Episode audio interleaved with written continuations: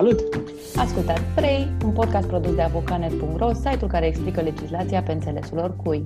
Gazdele voastre sunt Roxana Neagu și Alin Popescu, iar azi e ziua în care ne uităm peste legislația de săptămâna trecută și povestim cele mai importante noutăți și cum vă afectează ele viața. Împreună avem 30 de ani de experiență în analiza legilor, așa că săptămânal veți găsi aici o explicație corectă despre toate acele măsuri legislative care modifică lucrurile așa cum le știați. Începem, nu? 3. 3. 3. 3. Bine ați venit la un nou episod din podcastul 3, produs de avocanet.ro și susținut de AB România. Ce face Alin? Uite, mă gândeam că era bine să zici bine ați revenit, că nu e prima dată când vin oamenii. Hai să le spunem că suntem live și pe Facebook și pe LinkedIn. Pe Facebook suntem live și pe profilul meu și pe profilul tău și pe profilul Avocat.net. Am încercat așa să facem... Uh... Și vedem pe cine mai uh, luăm până săptămâna viitoare. Exact, da, da, Dintre da. colegi. Convingem mai mulți oameni, exact. Dar Altfel- ne pot ajuta și cei care ne urmăresc uh, acum și sunt alături de noi. Pot să ne dea un share, uh, un like, uh, ceva, orice. Orice, da. Bun, altfel hai comentariu. să vedem uh, 10 secunde de la partenerii noștri a România și intrăm în discuția unei săptămâni care e de pomină, cred, din multe puncte de vedere. O să vedeți că sunt multe lucruri interesante de discutat săptămâna asta. Misiune în direct din laboratorul cu soluții pentru afaceri de succes. Evrica. Am creat oferta perfectă. Se numește App Dejun și îți aduce mixul ideal de avantaje. Un card, 8 discounturi, economii de până la 50% pentru afacerea ta. Alege App Dejun, singura ofertă care îți vine la mix. Da, a venit toamna, începem să numărăm nu numai bobocii sau cazurile noi de COVID, cât și numărul tot mai mare de proiecte noi de reglementare și veștile legislative importante care ne vor afecta în următoarele luni. Vă aducem astăzi noutăți despre noul salariu minim. Chiar ieri ministrul muncii anunța că s-a stabilit formula finală de calcul pentru salariul minim din 2022 și că acesta ar urma să crească cu 10%. Tot ieri, avocanet.ro a intrat în posesia unui proiect de ordonanță de urgență prin care guvernul vrea să reia decontările acelea pentru indemnizațiile de șomaj tehnic și să reînceapă să acorde indemnizațiile de pandemie pentru PFA-urile care se confruntă cu reduceri sau sistări de activitate. Mai vorbim astăzi și despre oficializarea deciziei prin care compania City Insurance sau, mă rog, companiei a fost retrasă autorizația de funcționare, ceea ce pentru uh, păgubiții în dosare în care este implicat acest asigurător e un lucru foarte important pentru că asta înseamnă că pot începe deja să depună cerere de plată pentru daune. Altfel, ca și în episoadele anterioare, aruncăm un ochi pe tot, toată activitatea legislativă din ultima săptămână. Avem câteva proiecte noi uh, chiar și în Parlament. Spre exemplu, unul care propune ca IMM-urile să primească niște decontări de la stat pentru facturile majorate la utilități, dar pe lângă asta vom puncta și câteva anunțuri sau clarificări relevante din ultimele zile. Rămâneți cu noi până la final. Sunt uh, chestiuni importante atât pentru persoane fizice cât și pentru companii. Începem cu proiectul de care vorbeai, cel cu șomajul tehnic de contat de stat și indemnizații de, pa- de pandemie pentru PFA de contate și ele de stat. Uh, După ce șomajul tehnic a expirat practic în iunie, decontarea asta a șomajului tehnic de către stat a expirat practic în iunie pe fondul creșterii semnificative a numărului de cazuri COVID din ultima vreme și posibilității impunerii unor restricții ce vor afecta anumite activități. Dacă incidența cazurilor trece de 6 la 1000 de locuitori, mă rog, aici o să vedem, că văd că cu școlile există o discuție, poate pragul ăsta de la 4 ridicat la 6 o să fie ridicat la 60, cine știe. Deocamdată e 6 în legislație, o să vedem mai departe. Uh, Datorită acestor lucruri sau din cauza acestor lucruri, cred că e mai corect spus, guvernul pregătește un proiect de ordonanță prin care să reinstituie până la final de an decontarea indemnizațiilor de șomaj tehnic acolo unde activitatea se întrerupe total sau parțial. Uh, Se păstrează procentul de decontare și procedura este practic similară cu ce exista și înainte. Potrivit proiectului, statul va suporta până la 31 decembrie 2021 indemnizațiile de șomaj tehnic uh, rezultate din suspendarea contractului individual de muncă în cuantum de 75% din salariul de bază, dar maxim 75% din câștigul salarial mediu brut pe 2021. De această măsură ar trebui să beneficieze salariații angajatorilor care întrerup temporar sau total activitatea, ca urmare a aplicării măsurilor de prevenire și control a infecțiilor, uh, care măsuri sunt prevăzute în acte normative emise de tot felul de autorități de la noi. Măsura se aplică și salariaților angajatorilor a căror activitate a fost suspendată ca urmare a anchetei epidemiologice efectuate de DSP-uri din localitatea respectivă care angajați nu beneficiază de concediu medical și care nu primesc indemnizația de asigurări sociale uh, aferentă. De asemenea, mai prevede proiectul de ordonanță de urgență, firmele vor putea acorda și indemnizația Kurzarbeit, uh, am tot vorbit noi de acea, uh, acel timp redus de, de lucru și indemnizația de șomaj tehnic de contat de stat în persoana acelui asalariat. Practic, se vor putea acumula niște măsuri, o să vedem în ce măsură ele se vor aplica și pe ce Uh, tipuri de industrii și angajatori pe măsură ce vor apărea astfel de restricții. Da, și ar fi bine să punctăm aici, Alin, că menționai tu în intro indemnizațiile de pandemie acordate de stat PFA-urilor și profesioniștilor. Ele, practic, sunt prevăzute în același proiect de ordonanță de urgență de care vorbeai tu, care, apropo, uh, credem noi, uh, asta e o speculație, deci luați-o ca atare, va fi, va fi discutat chiar astăzi, pentru că guvernul are o ședință uh, programată. Da, mie de asta mi-e și frică să vorbesc despre ea, ca să fiu sincer, pentru că nu știu niciodată cu guvernul de acum. Azi vorbim, mâine nu mai vorbim. Da, e oricum problematică situația asta politică. Avem două moțiuni de cenzură în Parlament. E mai mult ca sigur că una dintre ele cel puțin va trece, deci o să fie un pic complicat toamna asta, dar ca idee avem proiectul ăsta de ordonanță de urgență care a fost care a apărut în spațiu public și chiar ieri, l-am primit și noi pe surse. O parte dintre măsurile a zis Alin mai devreme, respectiv de contele de șomaj tehnic și exact cum a fost și în celelalte valuri de, de pandemie. E vorba și de măsură care vizează PFA-urile și profesioniștii și aceștia ar urma dacă sunt impactați de restricții sau nu, reduceri de activitate sau chiar sistări în anumite situații, vor beneficia de acea indemnizație de pandemie de 75% din câștigul salarial mediu brut. De principiu, regulile din ce am observat noi până acum pe forma actuală a documentului sunt aceleași ca, ca și turele trecute, deci n-ar fi multe modificări de, de punctat aici. Și apropo de măsuri care au funcționat în celelalte valuri ale pandemiei, merită anunțat sau, mă rog, punctat așa un anunț făcut zilele trecute de premier care spunea că guvernul ia în calcul inclusiv să reia povestea cu zilele libere plătite pentru părinți atunci când sunt școlile închise, dar așa cum zicea și Alin, sunt multe variabile și neprevăzute aici.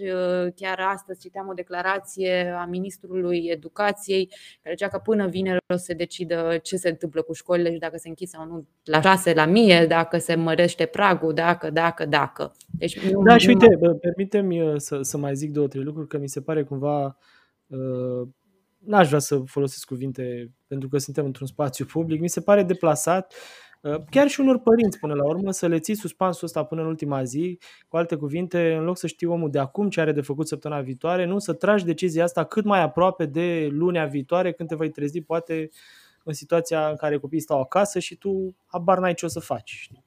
E o discuție întreagă aici care ține de modul în care oamenii se raportează, autoritățile se raportează la interesul public. Pare că raportarea asta e destul de minimalist, așa. Ca să mergem precară. Precară, da, exact. Hai să mergem mai departe și dacă tu ai continuat subiectul de mai devreme, o să continui eu cu salariul minim dacă nu te superi Absolut. și poate discutăm și de subiectul ăsta, că mi se pare interesant. Doamna ministru Turcan comunică mai mult pe Facebook în Eu general comunică pe Facebook și foarte puține din lucrurile pe care le comunică pe Facebook se și transpun ulterior în uh, diverse acte normative, motiv pentru care luați știrea pe care vă povestim în continuare uh, cu aceeași nuanță electorală cu care poate ar fi bine să le luați pe toate. Uh, într-o postare pe Facebook, doamna Raluca Turcan spune că formula de stabilire a salariului minim pe care a discutat-o în uh, zilele trecute cu sindicatele și patronatele în cadrul Consiliului Național Tripartit este fundamentată pe indicatori economici, este predictibilă și va aduce o creștere de 10% a salariului minim net de la 1 ianuarie 2022. La modul concret, după cum declară Raluca Turcan, de la începutul anului viitor salariul minim net va fi de 1524 de lei, iar nivelul salariului minim brut va ajunge la 2550 de lei.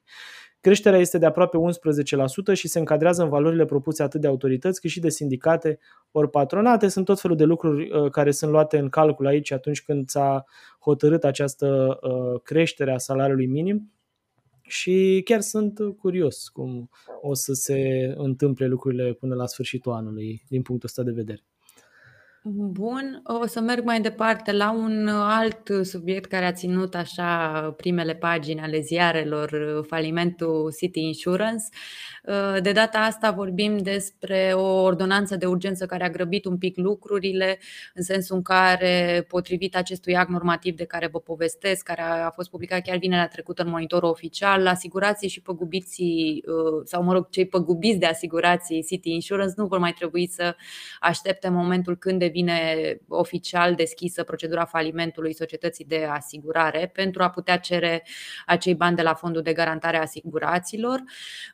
Practic, odată cu apariția acestei ordonanțe de urgență, cei interesați să încaseze bani de la City Insurance sau să deschidă dosare de daună vor avea la dispoziție două luni, începând din 27 septembrie pentru că în 27 septembrie ASF-ul a publicat decizia prin care a retras efectiv autorizația de funcționare a City Insurance. Asta înseamnă că nu mai așteptăm uh, hotărârea definitivă din instanță prin care se deschide procedura falimentului. Așa era, uh, era cumva mersul înainte. Acum s-au grăbit un pic lucrurile. Modificarea asta din ordonanță de urgență este absolut uh, foarte, foarte importantă pentru cei care trebuie să primească bani în baza acelor asigurări asigurări RCA de la City Insurance.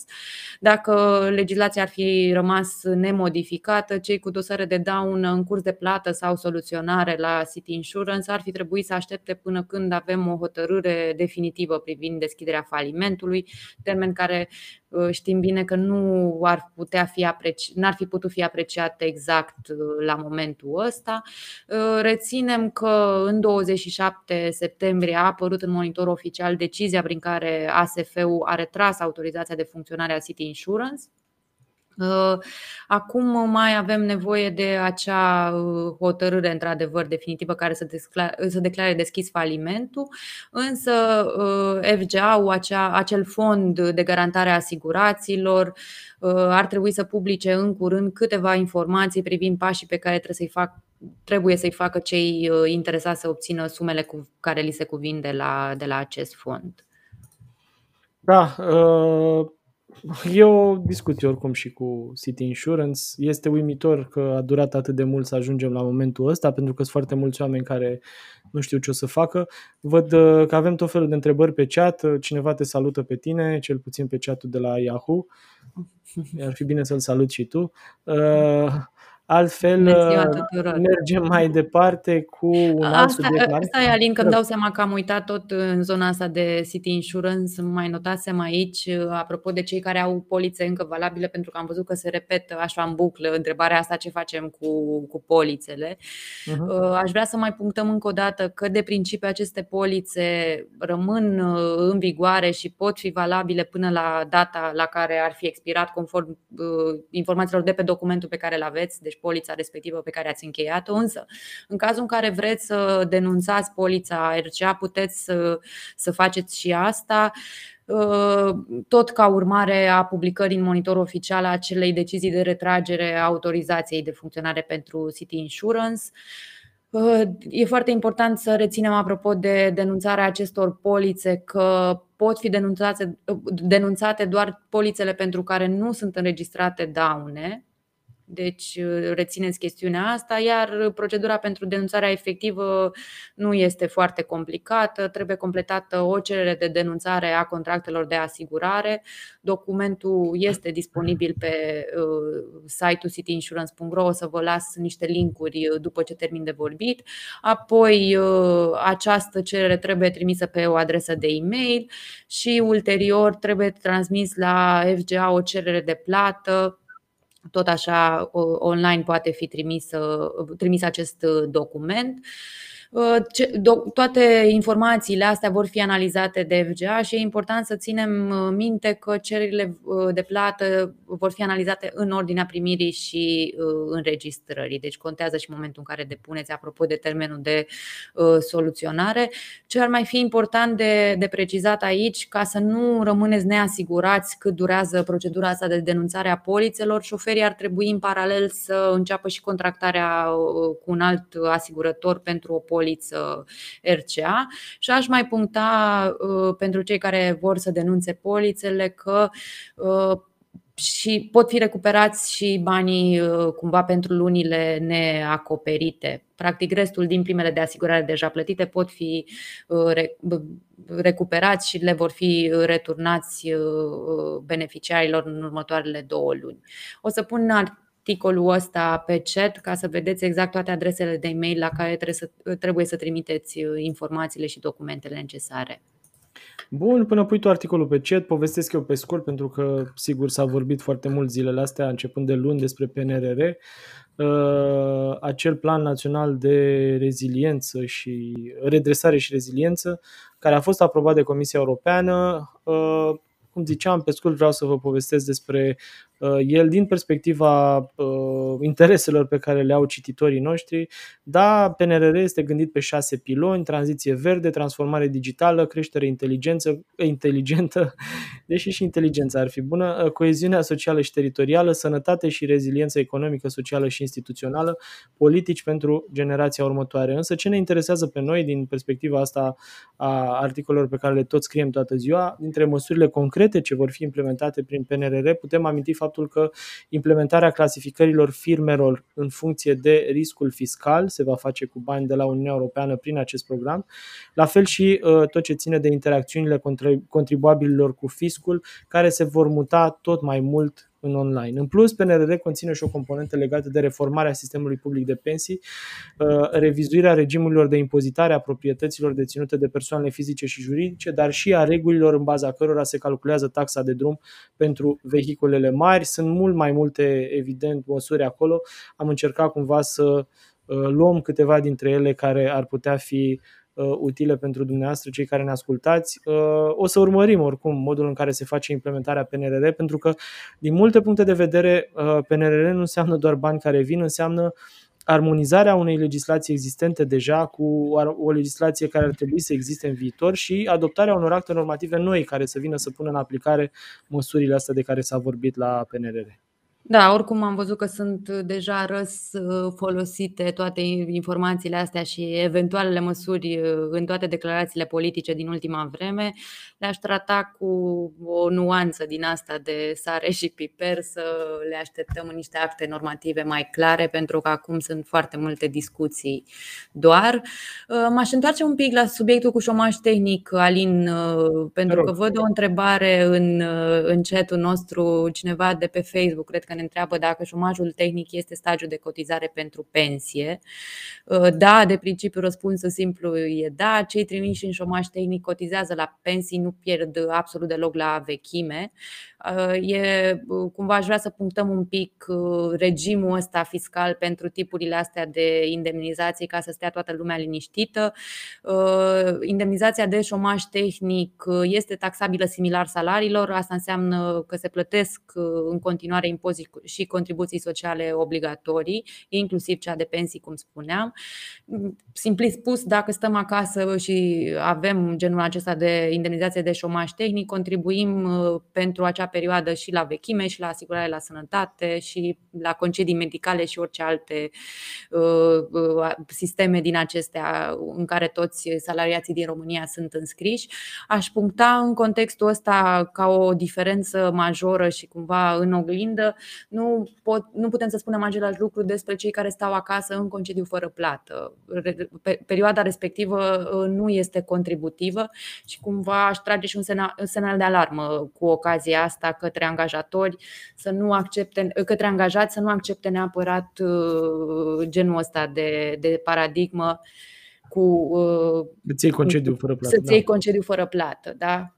Cumva să fim un pic atenți la chestiunile astea, pentru că la concediu fără plată ne asumăm noi ca angajați că nu vom mai avea nici uh, salariu și nici uh, alte impozite și contribuții plătite, ceea ce înseamnă că pierdem, ni se suspendă contractul de muncă și pierdem la vechime, nu mai suntem asigurați la sănătate și alte lucruri adiacente. Bun, și acum întorc la uh, derularea pe care o programasem noi pentru desfășurătorul de astăzi. Avem un uh, anunț scurt de la Ministerul de Afaceri Externe care ne spune că de la 1 octombrie uh, românii nerezidenți pot, pot intra în Marea Britanie numai cu pașaportul E una dintre consecințele ieșirii uh, Marii Britanii din Uniunea Europeană, faimosul Brexit, am vorbit despre el foarte mult, dar pentru că termenul de 1 octombrie se apropie, ne-am gândit că ar fi, mențio- ar fi important să uh, îl menționăm și să reținem că de la această dată nu va mai fi posibilă intrarea în uh, Marea Britanie doar în baza cărții de identitate. Evident, cum ziceam, acest lucru sau uh, această măsură se aplică exclusiv pentru cei nerezidenți. Adică dacă mergem acolo, nu știu, în vacanță sau să vizităm pe cineva, va trebui să avem pașaport. Dacă, în schimb, suntem cetățeni rezidenți în Marea Britanie, uh, acolo regulile sunt uh, altele. Da. Bun, mergem mai departe cu o clarificare pe care colegii noștri de la redacție, Anca Cernat, văd că semnează articolul, au obținut-o de la finanțe. În condițiile în care mai nou contractele de vânzare-cumpărare pentru mașini pot fi încheiate și în formă electronică, nu numai în format fizic tipărit, Ministerul Finanțelor a venit cu câteva clarificări în acest sens la solicitarea redacției noastre privind modul în care se poate face concret acest demers. Astfel, dacă cineva optează pentru încheierea în formă electronică a contractelor, atât vânzătorul cât și cumpărătorul trebuie să dețină un certificat calificat pentru semnătură electronică. Probabil că știți, vă aduceți aminte sau dacă nu, vă spunem că există mai multe tipologii de semnături electronice, simplă, uh, o altă semnătură electronică și semnătura calificată. Roxana, zim cealaltă variantă care e avansată. Avansată, da. Simplă, avansată și calificată. Uh, în momentul ăsta, pentru semnarea electronică a uh, contractelor de vânzare-cumpărare de mașini, este nevoie de semnătură electronică calificată, adică acea semnătură electronică care are cele mai avansate metode de uh, securitate pentru emiterea ei uh, și sunt tot felul de alte criterii pe care trebuie să le bifeze furnizorii semnăturii respective.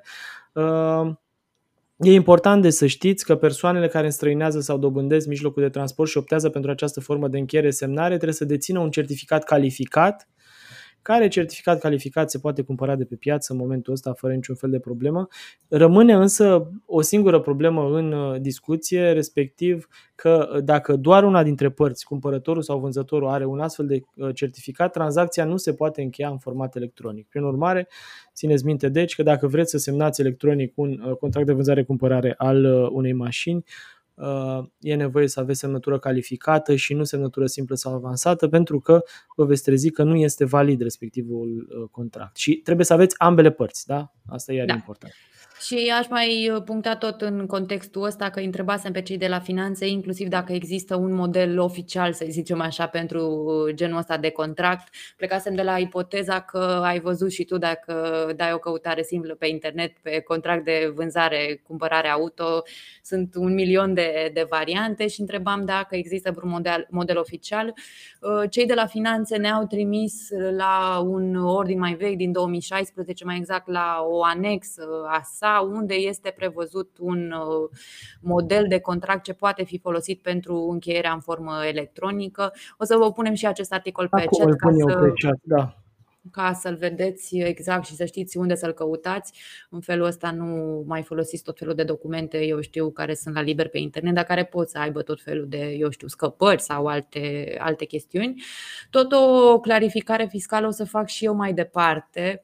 De data asta legată de o altă modificare, vă aduceți aminte din uh, turele trecute, vorbisem de multe modificări fiscale, printre ele era una care viza dividendele și momentul în care trebuie plătit uh, impozitul pentru ele. Din acea modificare nu era foarte clar dacă, dacă noutatea și termenul ăsta de plată se aplică și pentru dividendele interimare, cele care sunt distribuite în timpul anului. Am vorbit sau am discutat subiectul cu consultanții de la Schonher și asociații și ei ne-au clarificat că pentru dividendele interimare distribuite, dar neplătite până la finalul anului, impozitul se achită până la data de 25 ianuarie. Deci se aplică regula generală inclusiv uh, în cadrul sau în cazul acestor dividende distribuite în timpul anului. Uh, reamintesc așa pe scurt că e vorba de un impozit de 5% și deducem de aici că inclusiv pentru uh, dividendele distribuite în 2021, impozitul va trebui plătit obligatoriu până în 25 ianuarie anul următor. Da, uh, și poate o știre Eu termin uh, zona asta despre care vorbim acum cu noutăți, cu o știre oarecum proastă sau nu știu dacă e proastă, dacă ne... Oh, stai mai răbdare. mai avem și altele Mai sunt și altele proaste, nu? Da, nu, mă gândeam că terminăm secțiunea asta, avem grijă să terminăm fiecare secțiune cu o știre proastă ca să ne ținem de treabă. Au intrat în vigoare amenziile de până la 70.000 de lei pentru firmele și persoanele fizice care elimină incorrect deșeurile. Dar asta e o știre bună pentru mediu, Alin. Și Așa e, e o știre bună calitatea pentru vieții. Mediu. Uh, eu recunosc că sunt în continuare uh, uimit de modul în care colectăm selectiv deșeuri și se aruncă în aceeași mașină de gunoi toate. Deci în modul în care nu colectăm selectiv. Exact. Așa că mi se pare așa o prostie. Da? Uh, pentru că am putea să protejăm mediul mult mai bine. Altfel, are loc o creștere considerabilă a sancțiunii în privința faptelor de abandonare a deșeurilor și eliminarea deșeurilor în afara spațiilor autorizate. Concret, pentru astfel de fapte se vor aplica amenzi între 50.000 și 70.000 pentru persoane juridice sau 10.000 și 20.000 pentru persoane fizice. Uh, Hai să vedem câteva lucruri care vizează cumva persoanele fizice. Nerespectarea obligațiilor ce țin de răspunderea extinsă a producătorului. E vorba aici de uh, obligații ce țin de condițiile minime ce trebuie îndeplinite de organizații sau producători care au obligații din sfera răspunderii extinse a producătorului sau obligații privind asigurarea continuității activității de gestionare a deșeurilor de ambalaje, printre altele, lipsa măsurilor de reducere a deșeurilor, nerespectarea obligației de valorificare a deșeurilor, necolectarea separată de hârtie, metal, plastic și sticlă, Uh, urmând ca de la 1 septembrie 2025 să fie sancționată și necolectarea separată a textilelor, nedesemnarea unei persoane responsabile cu îndeplinirea obligațiilor legate de regimul deșeurilor, nerespectarea obligației titularilor de autorizații de construcții sau desfințare Uh, de construcții de a gestiona și sorta deșeurile și așa mai departe. Țineți minte, Cu alte deci că... cuvinte, ca să punctăm pe ce ziceai fix mai devreme, dacă dărâmăm o casă sau și avem o autorizație de demolare, uh, nu putem să mai lăsăm gunoiul pe marginea drumului, riscăm aceste amenzi majorate de care vorbea Alin. Ca idee reținem că uh, vorbim de un regim sancționator mult mai drastic, mult mai dur, care a intrat în vigoare la, la 25 septembrie pe tot ce are legătură cu eliminarea deșeurilor. Sunt mai multe tipuri de contracte contravenții și fapte care vor fi amendate. E inclusiv o prevedere care se referă la uh, nerespectarea obligațiilor privind risipa alimentară. De exemplu, aici avem o amendă cuprinsă între 5.000 și 10.000 de lei pentru firmele care uh, nu reduc generarea de deșeuri uh, alimentare. Dar sunt multe Uite, lucruri. Mă gândeam acum, apropo de amenziile astea, care sunt foarte drastice, adevărat, și ar trebui să ne sperie pe toți, că asta e rolul lor că dacă domnii care au făcut congres la Romexpo în weekend, într-o situație similară, cu amenzi foarte mari și așa mai departe, și-ar face acum o casă, pe același principiu ar putea arunca molozul oriunde, ar putea murdări străzile, pentru că oricum uh, se vede treaba că se inventează amenzi mai mici și nu e nicio problemă. Dreptate doar pentru câini mai mici, nu da. dreptate cum da. era în fabula da. celebră. O să trec un pic la secțiunea de finanțări. Aici avem una caldă, una rece. O să zic eu pe cea rece, respectiv că se amână până în octombrie înscrierile în cele două programe de finanțare pentru afaceri neagricole în mediul rural.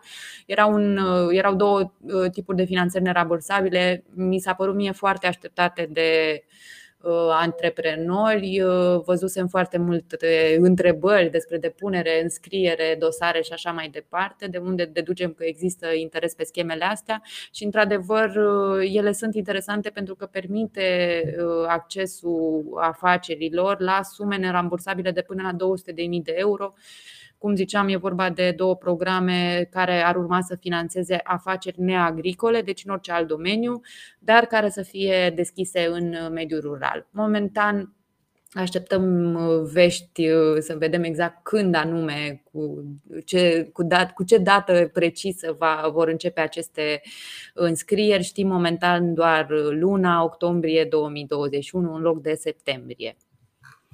Da, și ziceai că e una caldă, una rece. Tu ai spus-o pe aia rece, eu o spun pe aia caldă. Uh, poate v-am mai povestit, cu siguranță v-am mai povestit despre microgranturi și despre faptul că se va relua finanțarea acestor tipuri de afaceri. Sesiunea 2, practic, pentru microgranturile de câte 2000 de euro va debuta spre jumătatea lui octombrie, așa cum a anunțat Ministerul Economiei. Uh, Săptămâna trecută s-a publicat în dezbatere publică și proiectul de ordin cu procedura pentru accesarea acestor bani. Procedura e similară sesiunii precedente, iar numărul estimat de beneficiari este de 50.000. Practic, procedura de înscriere va începe pe 12 octombrie, țineți minte data asta, cred că e într-o marți, dacă nu mă înșel.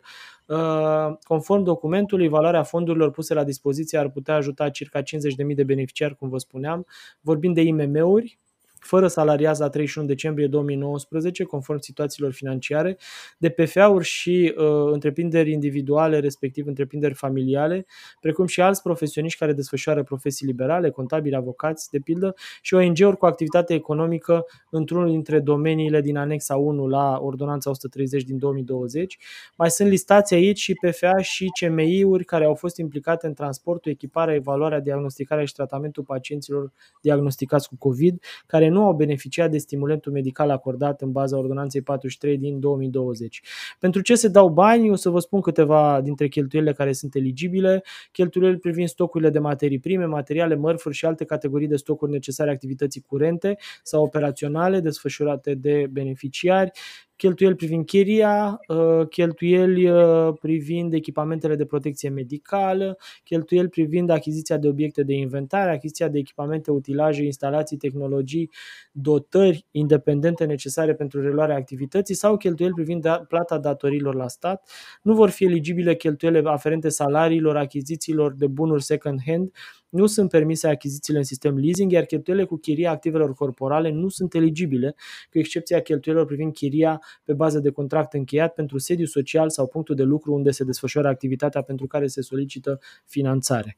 Cât despre TVA, cheltuielile sunt eligibile doar dacă TVA-ul este recuperabil. Ă, a fost o altă întrebare pusă de regulă în ă, acest context al microgranturilor.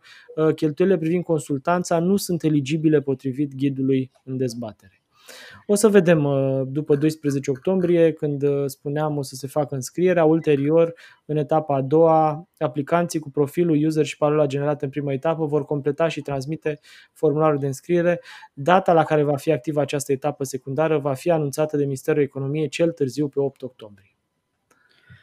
Bun, și pentru că vorbeai tu de proiecte, îți propun, Alin, să mergem mai departe și să ne uităm și pe alte proiecte de reglementări care au fost inițiate în această săptămână. Unul foarte interesant, care vine așa uh, ca o continuare a unei discuții pe care o lăsasem și noi deschisă episoadele trecute, respectiv obligația aceea de vaccinare. Vă aduceți aminte, poate că vorbeam la un moment dat că angajații din uh, centrele de uh, îngrijire a bătrânilor ar urma obligați să, să se vaccineze și ziceam noi la momentul ăla, încă e vorba de un proiect, deci nu e o măsură oficială, dar ziceam noi la momentul respectiv că e mai importantă ca intenție și ca semnal pentru o eventuală direcție pe care uh, ar urma să o ia statul referitor la chestiunea asta cu vaccinarea. E bine, săptămâna asta, chiar luni, am, am avut pus în dezbatere publică la Ministerul Sănătății un proiect de lege care continuă același tip de demers. De data asta e vorba de angajații din sistemul medic medical, fie ei la stat sau la privat, care ar, fi urmat, uh, care ar urma să fie obligați să aibă certificat verde și să se vaccineze, altfel vor uh, risca suspendarea contractului de muncă sau uh, chiar concedierea. Practic, ca să fie primiți la muncă, angajații din sistemul medical vor trebui să prezinte certificatul verde. Iar dacă sunt nevaccinați, vă aduceți aminte poate că certificatul verde atestă fie că ne-am vaccinat, fie că am trecut prin boală Uh, în ultimele 180 de zile, fie că avem un rezultat negativ la un test uh, PCR sau antigen rapid care să fie efectuat în anumite condiții de, de timp. Ei bine, uh, angajații din sistemul medical vor trebui să prezinte certificatul verde care să ateste una dintre variantele astea pe care le-am menționat mai devreme, iar cei care nu vor reuși să, să dea un astfel de document la angajator, vor risca în final să rămână fără locul de muncă. Ce mi se pare demn de menționat din uh, proiectul ăsta, chestiune așa mai interesantă, uh, conform proiectului de lege, costurile privind activitatea de testare vor fi suportate de către salariați, practic dacă suntem în situația în care suntem nevaccinați, iar uh, pentru a putea obține certificatul verde trebuie să facem unul dintre cele două teste, noi vom suporta costurile respectivelor teste și nu angajatorii. Există o excepție sau ar urma să existe o excepție de la această prevedere, respectiv uh, angajații care fac dovada că uh, prezintă o contraindicare indicație la vaccinare, iar în aceste situații, într-adevăr, activitatea de testare va trebui organizată de angajator, acesta fiind și cel care va suporta costurile. Uh, pentru unitățile de medicale de, din zona privată, inclusiv pentru laboratoarele de analize medicale. Uh, proiectul ăsta de lege ar urma să lase o plajă de manevră, uh, în sensul în care aceste unități vor putea stabili intern modul în care vor fi suportate costurile testărilor.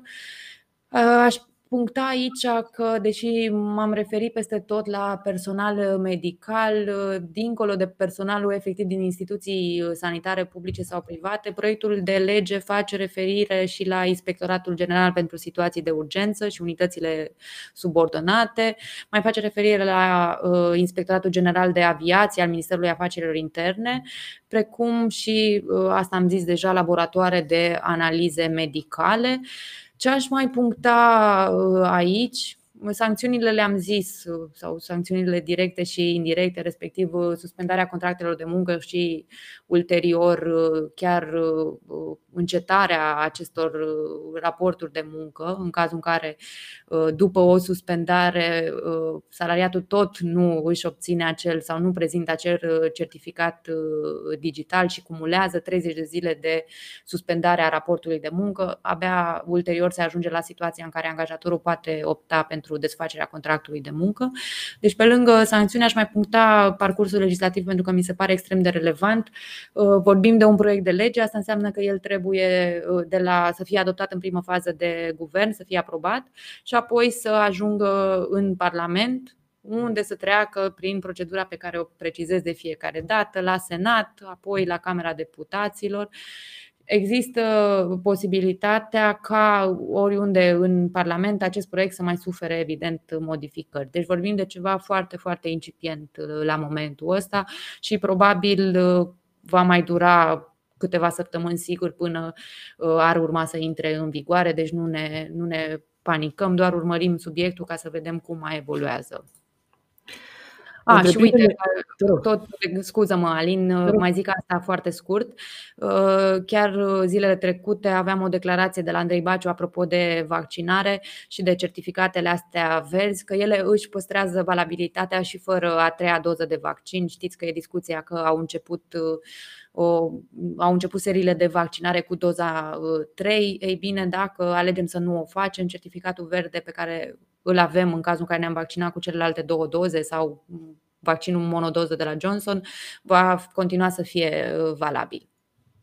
Da, oricum uh, e interesant și o să urmărim modul în care se. Uh, știi, până la urmă există tot felul de reguli pe care inclusiv Curtea Europeană a Drepturilor Omului l-a stabilit, că vaccinarea poate să fie obligatorie și așa mai departe. În aceeași măsură, însă, modul în care se transpun aceste reguli în legislația națională, chestia aia poate fi combătută în instanță foarte ușor, pentru că la noi se vede treaba că habarnismul sau, mă rog, o altă abordare, abordarea asta pe repede înainte pe care o au autoritățile, de multe ori chiar ne lasă în situația în care foarte multe dintre astfel de uh, discuții ajung să fie demontate pe baza unor uh, chichițe până la urmă, care țin mai mult de procedură și nu de teorie și de uh, te rog. Și aș, dacă ai tot deschis paranteza asta, aș mai puncta aici așa că tot apar discuții apropo de tot felul de instanțe din țară care uh, mai uh, trântesc cu ghilimele de rigoare tot felul de uh, decizii legate Cred de. Curtea de apel de la Cluj a făcut-o ieri sau. Da, aș, genul ăsta de subiecte vă sfătuiesc așa dacă acceptați o, o impresie personală să le luați cu destul de multă distanță. Uh, decizia de care vorbește Alin este una nedefinitivă, e abia la, e primul, primul, prima decizie, deci ea trebuie să meargă mai de departe. Uh-huh pe, pentru a fi discutată și aș mai puncta aici uh, că instanțele uh, simple, să le zic așa, instanțele din țară nu, pot, nu se pot pronunța chiar ICCJ-ul, zicea în alta curte de casație și justiție, spunea, cred că în aprilie uh, anul ăsta, că instanțele nu se pot pronunța pe chestiuni ce țin de discriminare, discriminarea unor prevederi legislative. Genul acesta de, de decizie poate fi luată doar la nivelul Curții Constituționale a României. Deci orice decizie am vedea dată de judecători de la curți uh, din țară le-aș trata cu destul de mult uh, cum să zic, așa, le-aș lua de la distanță un pic și nu, nu m-aș arunca pe ele. Sunt foarte, e, e o inflație de, de o impresii, de păreri, de tot felul de interpretări, dar le-aș, le-aș trata cu un pic de scepticism.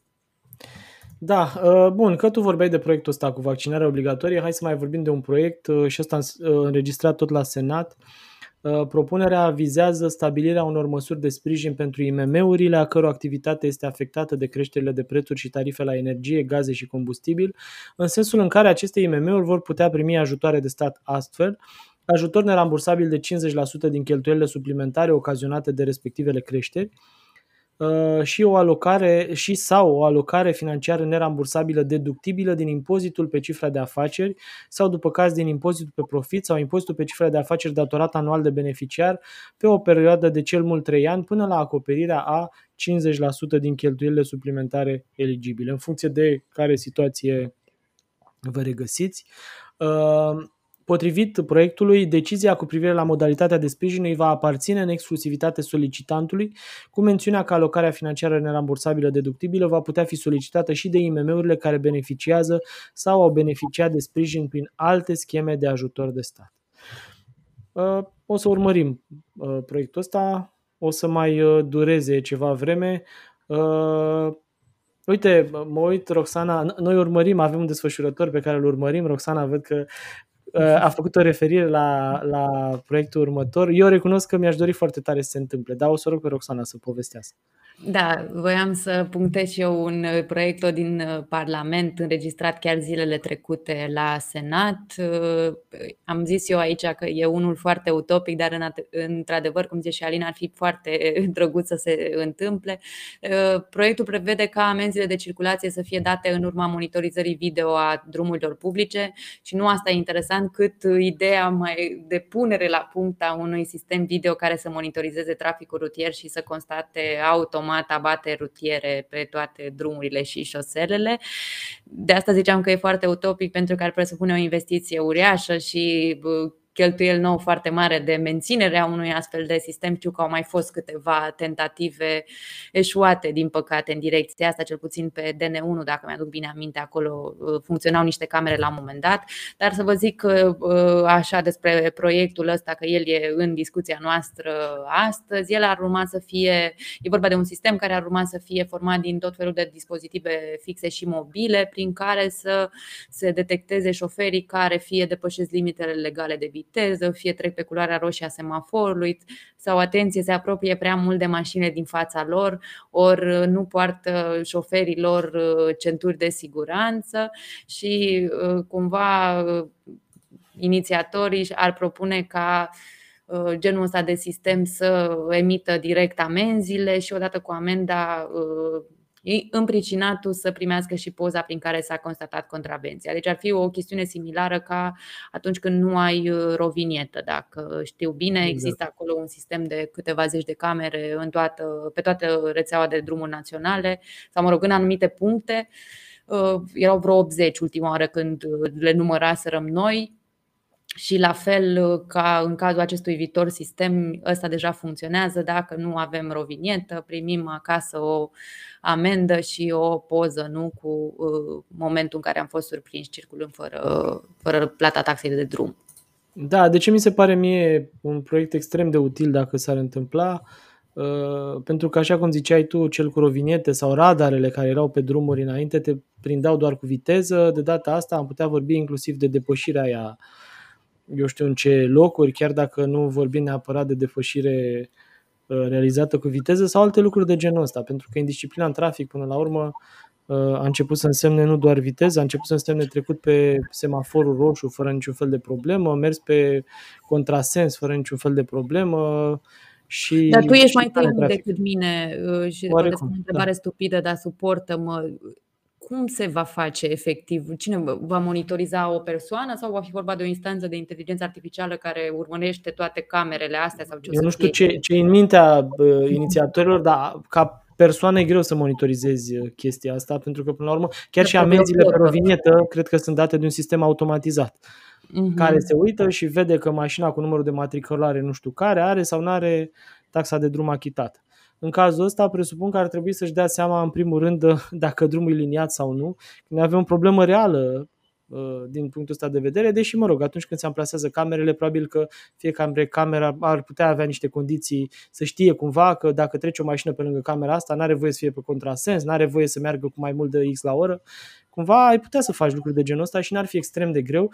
Și sunt multe state în care, uh, poate cei care ne ascultă ne pot da exemple de genul ăsta. Eu știu state unde uh, tu ca șofer ești obligat să ai pe mașină instalată cameră de uh, filmat, tocmai pentru că în cazul unor accidente să ai uh, proba pentru societățile de asigurare, mm-hmm. dar în multe momente chiar și poliția folosește camerele respective și cred că într-o formă sau alta, până la urmă, indisciplina în trafic, care e unul dintre motivele pentru care cred că România arată așa de rău când ne uh, uităm unii la alții și ne dăm seama că nu ne respectăm deloc. Cred că indisciplina în trafic e între cauzele principale ale acestei uh, uh, nu știu uh, concluzii pe care le tragem, da?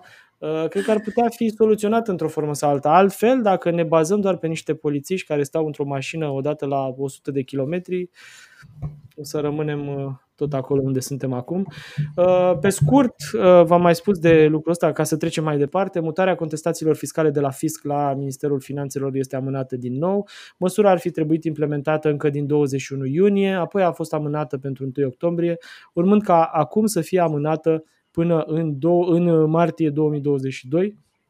Presupun, Oxana, că e o lipsă de personal, că altfel nu-mi dau seama. Da, probabil că sunt mai multe chestiuni instituționale care trebuie puse la punct uh, pentru preluarea acestei activități de soluționare a contestațiilor și probabil că Ministerul încă nu s-a putut ocupa de asta.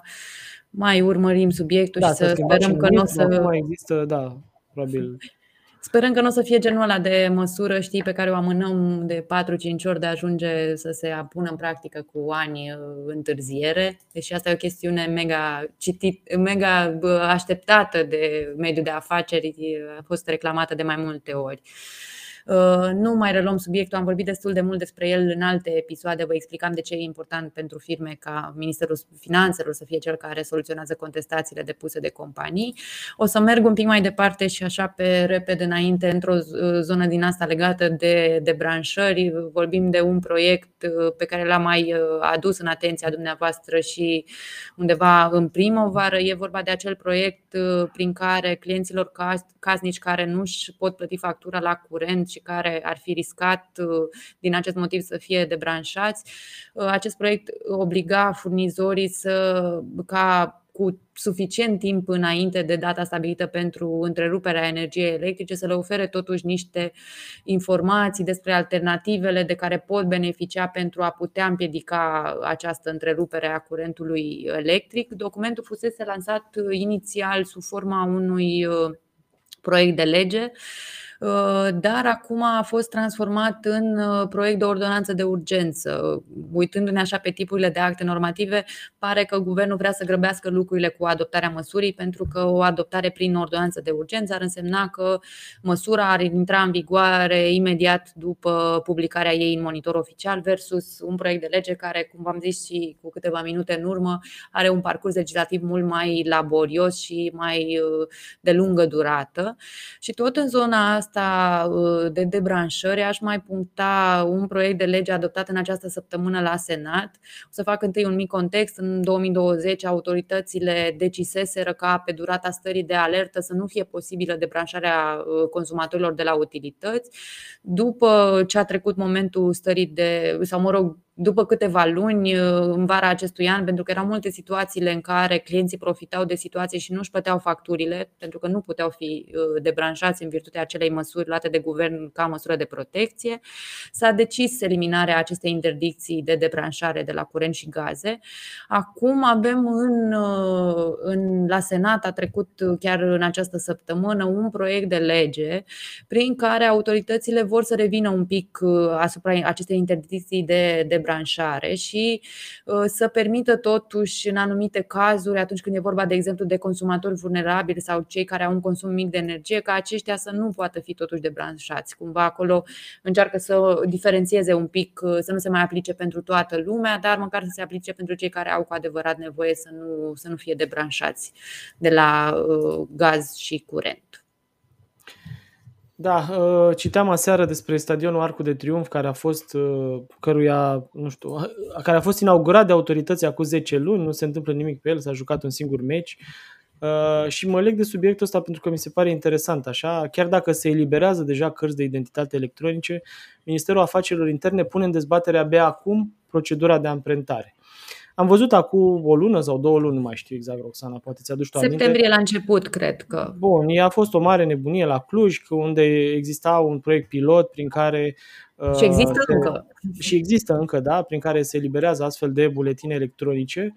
Uh, care buletine electronice trebuie să conțină, pe lângă date personale precum numele complet, sexul, cetățenia, ori data și locul nașterii, uh, și date biometrice, respectiv imaginea facială și amprentele posesorului. Acum, la mai bine de o lună sau cât uh, a fost de la momentul ăla al lansării, uh, Ministerul a pus în dezbatere un proiect de hotărâre prin care se stabilesc procedurile de colectare a acestor date biometrice, respectiv reglementarea procedurii de preluare a amprentelor, clarificarea unor aspecte referitoare la situația în care preluarea amprentelor este temporar imposibilă, reglementarea procedurii de distrugere a datelor stocate în bazele de date de producție și imaginilor impresiunilor papilare colectate, amprente, pentru eliberarea cărții de identitate și stocate în Sistemul Național Informatic de Evidență a Persoanelor. Procedura, mă rog, e destul de complicată, nu vă mai citesc uh, despre ea. E bine să știți că e pusă în dezbatere publică, presupun că nu s-au eliberat buletine până acum, pentru că dacă s-ar fi eliberat, probabil că le-au luat amprentele nu știu, le-a scris cineva pe Nu mi-e foarte clar. Ele s-au eliberat sigur. Da. e, oricum, ține minte da, că... Da, nici prima, nici ultima chestie la noi care e făcut așa, motiv pentru care... Da. Amprentarea ar urma să se facă conform procedurii astea de care spunea Ali, numai cu acordul expres al solicitantului, deci probabil va trebui să ne dăm ceva în scris că suntem de acord cu asta și evident o să ne amprenteze degetul arătător de la ambele mâini scrie în procedură încă în cazul în care e ceva cu amprentele de la degetele astea. mijlociu, nu? Exact, mijlociu, da. inelarul sau cele mari mhm. ales după caz. Depinde da, da. probabil de la situație la situație pe tot uh, pe repede înainte mai avem un proiect de directivă europeană, deci practic vorbim de ceva uh, care se întâmplă la Bruxelles.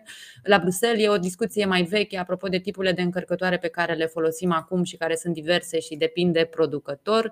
Faceți aminte că de câțiva ani se discută deja de, cum să zicem, uniformizarea unui singur uh, tip de încărcător care să poată fi folosit la toate telefoanele, indiferent de producătorul lor. Și Comisia Europeană vine cu o propunere propunere de directivă prin care să se stabilească modelul acelui încărcător, ce ar urma să poată fi utilizat indiferent de marca telefonului nostru. Fiind vorba de un proiect de directivă, e iarăși o chestiune cu bătaie lungă, o să dureze, estimez eu aici, măcar câțiva ani. Alin, ești de acord cu mine, bănuiesc că durează până, se, până iese de la uh, autoritățile europene, apoi statele au cam 2 ani la dispoziție pentru a implementa genul ăsta de, de directivă, deci uh, e o direcție, dar nu se întâmplă de anul viitor. Ce mi se pare însă mai complicat decât pare la ideea asta cu încărcătorul, nu e doar uh, legată de mufa aia, că foarte mulți oameni au zis ok, o să avem o singură mufă la toate telefoanele, se vor încărca toate la fel. Din câte știu, multe din încărcătoarele astea uh, funcționează cu un amperaj sau cu un voltaj diferit. Da? Sunt dacă vă uitați pe ele, o să vedeți că pe unele scrie o anumită cifră, pe altele altă cifră. E, lucrurile astea trebuie armonizate, pentru că dacă vrei să ai același tip de încărcător, e posibil cumva să fie nevoie ca aparatele în sine să fie modificate, să funcționeze și, practic, cu amperaje și voltaje similare E o discuție despre efectiv bateriile telefoanelor noastre și mobile. multe nu? alte lucruri. Eu știu tra- ce, ce transformă curentul înăuntru și, Mhm. mă rog, uh, e o discuție mai mult despre electronică decât uh, despre altceva. Uh, Bun, uh, hai să mergem mai departe, că tot vorbim de propuneri și proiecte de reglementări, să vedem și câteva știri așa pe scurt din Parlament. Uh, Acum câteva vreme, cred că cu ani în urmă, dacă mi-aduc aminte, am vorbit uh, că exista în Parlament un proiect de lege mai vechi care ar fi uh, introdus sediu electronic pentru firme și PFA-uri. Poate părea o idee bună, uite că până la urmă deputații au respins-o definitiv, deci putem să-i punem cruce. La fel a fost respinsă definitiv în Parlament. Permite-mă, Alin, să fac rog. o completare scurtă aici, apropo de nu știe stânga ce face dreapta. Genul ăsta de măsură, sediu electronic pentru firme și PFA-uri, fusese cuprins chiar într-un memorandum emis acum, nu știu, două, trei, patru săptămâni cel mult de Ministerul Economiei și era una dintre măsurile frumos anunțate care ar fi urmat să debirocratizeze și să digitalizeze puțin activitatea firmelor cu, cu statul și vreau să sugerez fix ideea asta că pe o parte se propune, pe o parte se Da, pentru că de fapt mai Respinge. mulți oameni separați care fac diverse lucruri, da. Uh, Legea parteneriatului civil a fost și ea respinsă definitiv în Parlament, nu vă mai spun despre subiect pentru că sunt sigur că ați văzut la televizor, e o mare tămbălău cu legea parteneriatului civil. Acum nu Inter- mai e. Uh, Da, n-aș zice pentru că am văzut uh, articole în continuare pe tema asta și postări ale unor oameni. Interzicerea acumulării pensiei cu salariul la bugetar și pensionarea opțională la 70 de ani au fost adoptate de Senat. Practic, potrivit acestui proiect de lege care a trecut de prima cameră parlamentară, o să meargă și la Camera Deputaților, evident, dar a trecut deocamdată de Senat, atunci când îndeplinesc condițiile de pensionare, bugetarii vor trebui să opteze dacă rămân activi până la 70 de ani, cu acordul angajatorului sau dacă ies la pensie. Cei care deja acumulează cele două drepturi vor avea 30 de zile calenda- calendaristice să opteze pentru unul singur. În plus, dreptul de a lucra până la 70 de ani va fi introdus și pentru mediul privat, tot cu acordul angajatorului, dar fără interdicția acumulului salariului cu pensia. Cu alte cuvinte, mediul privat, din câte înțeleg Roxana, poți să ai și pensie și poți să lucrezi în continuare până când mori. Până când vrei tu, hai să nu fim atât de morbizi, până când poți. Ok, uh, ultima, ultima știre de care povestesc eu și o să te rog apoi să preiei tu ideea. Uh, Nomazii digital vor putea primi permis de ședere temporară în România. Mi se pare că uh, modul în care ne, îi- îi- le zicem la oamenii ăștia nomazi digitali îi face să pară cumva așa uh, din altă lume. Sunt de fapt uh, uh, oameni care uh, muncesc și trăiesc în diverse colțuri ale lumii, nu neapărat în aceleași colțuri, pentru că li se pare că e mai haios așa și România încearcă să-i atragă tocmai pentru că unii dintre ei într-o formă sau alta aduc uh, beneficii și consumă și fac tot fel de, mă rog, consumă bani ca să nu ne înțelegem altfel, uh, aduc beneficii Plătesc în jurul pentru lor. servicii Plătesc și taxe și, bunuri. da, poate taxe mai puțin. De fapt, uite, uh, asta iar e o discuție interesantă, unde își duc banii și ce fac și așa mai departe. Depinde foarte mult de numărul de zile. În România, cel puțin, legislația fiscală spune că dacă stai mai mult de 180 de zile în România, Ar trebui să ai și ai- o rezidență ar fiscală. cam la- trebui să-ți faci rezidența fiscală aici. Da, e o discuție mai un pic De asta mai ziceam și eu că complexă. e complicat să vorbim despre lucrul ăsta, da. Bun, hai să vedem, că mai aveai tu niște lucruri să închidem. Da, ca să putem închide liniștiți, aș vrea să punctez uh, pe foarte scurt uh, alte trei măsuri oficializate în ultimele zile și zic oficializate în sensul în care au fost publicate uh, în monitorul uh, oficial. Avem acel uh, număr de urgență 119 care trebuie implementat de autorități până la finalul anului. E vorba de uh, o linie directă unde vor putea fi uh, raportate toate situațiile în care un copil are de suferit uh, eu știu, sau a suferit un abuz sau exploatare sau neglijare sau alte violențe și în care nu este nevoie în situațiile astea de o intervenție pro- promptă, că în acel caz dacă e ceva de urgență sunăm ca și până acum la 112, dar dacă sunt situații mai puțin grave putem suna la 112 având certit- la 119 uh, noul acest uh, noul număr de urgență care are cumva uh, în plan să remedieze fix situațiile care vizează copiii. E o, o, o linie mai uh, directă pentru soluționarea acestor tipuri de cazuri. Apoi mai avem uh, un alt uh, act normativ prin care se desfințează cert.ro și se înlocuiește de fapt de o nouă instituție care se va ocupa de securitatea cibernetică în România. E vorba de Directoratul Național de Securitate Cibernetică. E foarte important să înțelegem că, deși această nouă autoritate ar urma să preia atât atribuțiile cât și personalul CER.ro și cu toate că ordonanța de urgență care prevede chestiunea asta se aplică deja pentru că asta e specific ordonanțelor, pentru implementarea efectivă a acestei măsuri va fi nevoie și de elaborarea unor norme, regulamente și liste cu bunuri și alte documente ulterioare. Deci nu e ceva ce se poate aplica de mâine. Uh, și am mai văzut un ordin, pe să-l pun mai degrabă așa să încheiem într-o notă uh, mai nici nu știu de fapt cum să zic. E vorba despre uh, un set de reguli noi publicate în monitor oficial pentru cărțile scrise în închisoare, astfel încât să permită reducerea perioadei de detenție. Practic se stabilește mai clar în ce condiții cei care scriu cărți în închisoare pot beneficia de reducerea pedepsei. Uh, ordinul acesta care vine de la Ministerul Cercetării uh, cuprinde o metodologie ceva mai strictă pentru evaluarea acestor lucrări și se stabilesc, spre exemplu, în el domeniile pentru care se poate uh, face, se pot scrie astfel de lucrări. E vorba de matematică, științe ale naturii, științe inginerești, biologice, biomedicale, sociale, umaniste și arte, precum și știința sportului și educației fizice. Practic, e vorba acum să limiteze oarecum numărul de cărți care ies din uh, uh, închisori și care permiteau până acum uh, deținuților să beneficieze de o pedeapsă mai mică, limitându-le strict la lucrări științifice în domeniile menționate de mine. O să vă las articolul acesta pe chat, poate sunteți curioși să vedeți și restul acestor, eu știu, condiții, să le spun așa. Bun, că tot am ajuns la finalul poveștii știrilor pe care vi le-am spus astăzi. Hai să mai vedem 10 secunde de la partenerii noștri a România și revenim cu încheierea. Misiune în direct din laboratorul cu soluții pentru afaceri de succes. Evrica, am creat oferta perfectă. Se numește App Dejun și îți aduce mixul ideal de avantaje. Un card, 8 discounturi, economii de până la 50% pentru afacerea ta. Alege App Dejun, singura ofertă care îți vine la mix. Mulțumim, Ap România! Mulțumim și vă mulțumim și dumneavoastră că ne-ați urmărit și promitem să ne auzim din nou miercurea viitoare, tot în jur de ora 13, tot pe Facebook-ul sau LinkedIn-ul sau, YouTube. Care, sau YouTube-ul pe care ne-ați văzut acum.